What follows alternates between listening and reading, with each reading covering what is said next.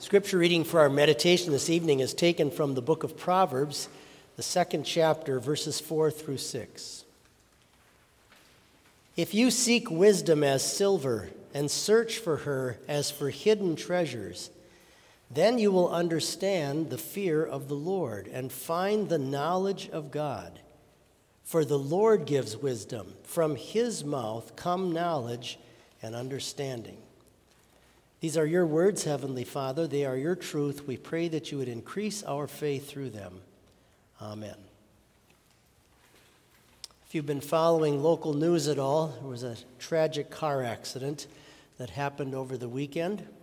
And uh, there were four students from Gustavus, members of their women's hockey team, and they were on a team bonding trip up to North Dakota. And on their way back, um, they were at an intersection and someone, they're not sure yet who, but someone ran a stop sign. And three of the young ladies were hospitalized, although they're going to be okay. But one 19 year old young lady had her life suddenly taken.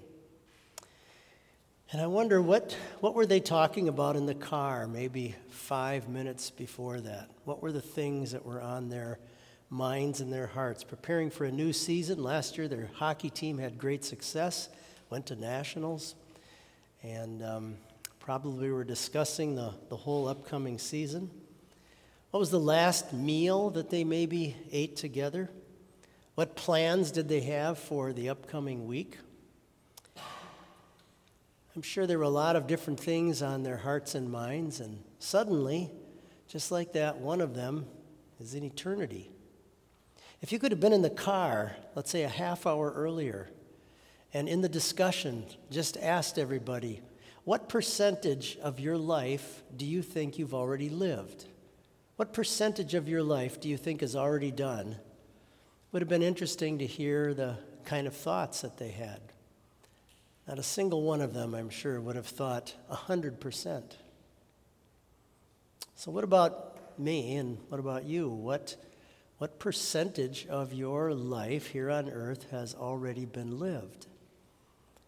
How much of a percentage is still left? It's interesting that God easily allows us to calculate from our birth till today, but what's going forward, that's an unknown number to us. That's something that, that we just don't really know at all. We'd like to think it's going to be a long time, and maybe for many or even most of us, it will be but we just don't know.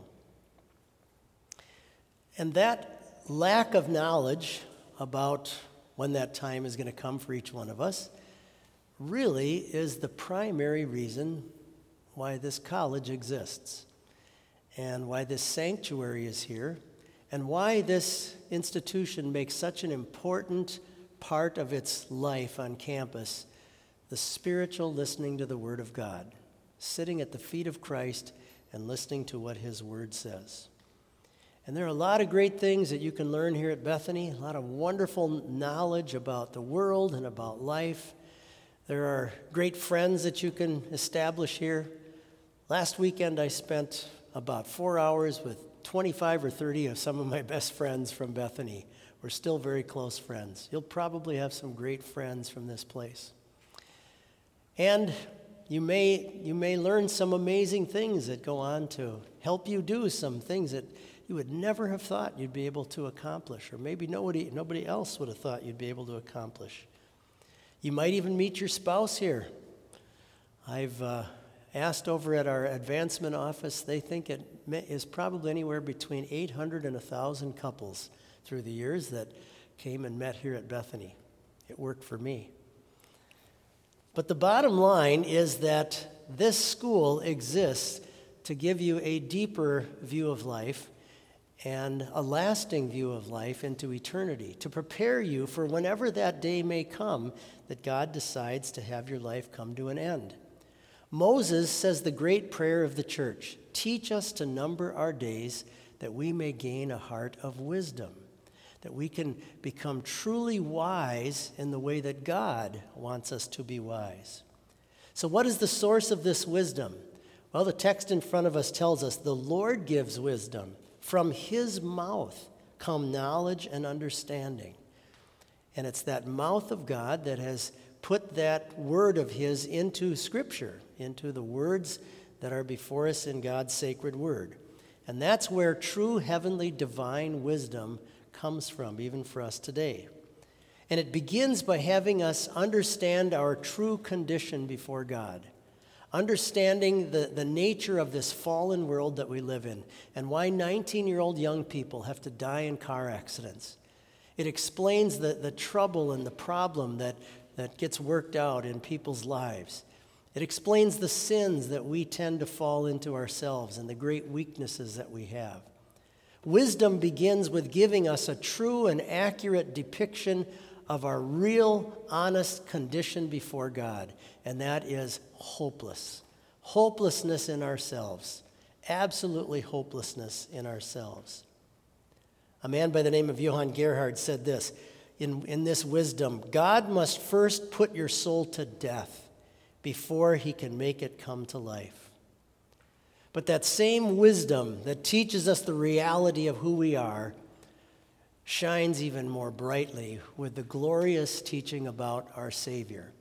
And that is the central truth of this Word of God. That's the central tru- truth of divine wisdom. That God chose to, to look at us in our pitiful condition and to send His own Son into the world to become like one of us to take on our human flesh and yet not fall into the sin that we've fallen into, to keep an absolutely spotless record before God the Father in heaven that He now gives to you and me. And by faith in Him and what He did for us by His death on the cross, we have the full forgiveness of all of our sins. He has wiped clean the slate throughout our entire life. And because of that, we can be absolutely sure of everlasting life in heaven no matter when that time may come in our life. So Jesus said to his disciples as well Search the scriptures, for in them you think you have eternal life. These are they, they which testify concerning me. Years ago, I heard a, a professor who was telling a story about something he had attended a, um, a, a large, enormous seminar and there was a scholar from Oxford University who was supposedly a great scholar on the book of Amos. And he came to lecture out on the East Coast in some university. And this professor told me that he went to listen to this. And there were hundreds of people in the audience. And the scholar went on expounding about the book of Amos. And afterwards, this man who told me this stood up and raised his hand and asked the question. He said, Can you summarize for me, just in in a few short words, what is the book of Amos all about? And he said the man went on for, for a number of sentences, but really completely missed the point of everything and, and talked about the history of Israel and different things. About a month later, this same professor told me that he happened to attend a small little pastors' conference and a group of about 10 pastors. And there was a, a, a vicar, a, a, young student pastor, that had been given the assignment of also giving a paper on the book of Amos. And when he got done with his little paper, he said to this young vicar, Can you tell me what's the purpose of the book of Amos? And the young man very beautifully expounded the gospel and that it's all about Christ. It's all about this Savior that God is bringing into the world for us, and that by faith in Him, we could have life in heaven. And this professor said, Isn't it interesting that, that this other man had spent his whole life researching this book, but he never found, he never found the treasure that was in it. And here this young student pastor could so clearly expound that wonderful teaching. As Jesus says, search the scriptures. That's where we find him. The text in front of us, God is encouraging us to dig. You know where the treasure is. And you're doing that right here tonight by sitting at the feet of Christ through His Word and listening to that wonderful truth. Think how great it is that God, God, could easily have, have just let us go on in our ignorance and have us just wander all over the world, wondering and trying to figure out what this life and world is all about. But instead, He has chosen through the work of His Holy Spirit to come and display to us so beautifully in the pages of Scripture exactly the, the way to look at, at life wisely, always being prepared for the day that He will call us out of this life. And even though that may be decades, many decades down the road for you, there's still a tremendous application from that truth, not just to prepare you to go into eternity and to, to have heaven in your future, but how to live that faith even now, today, in your earthly life, all the way as you go throughout your life. May God bless your time here on Bethany's campus.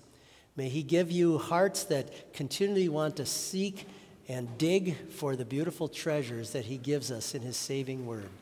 Amen.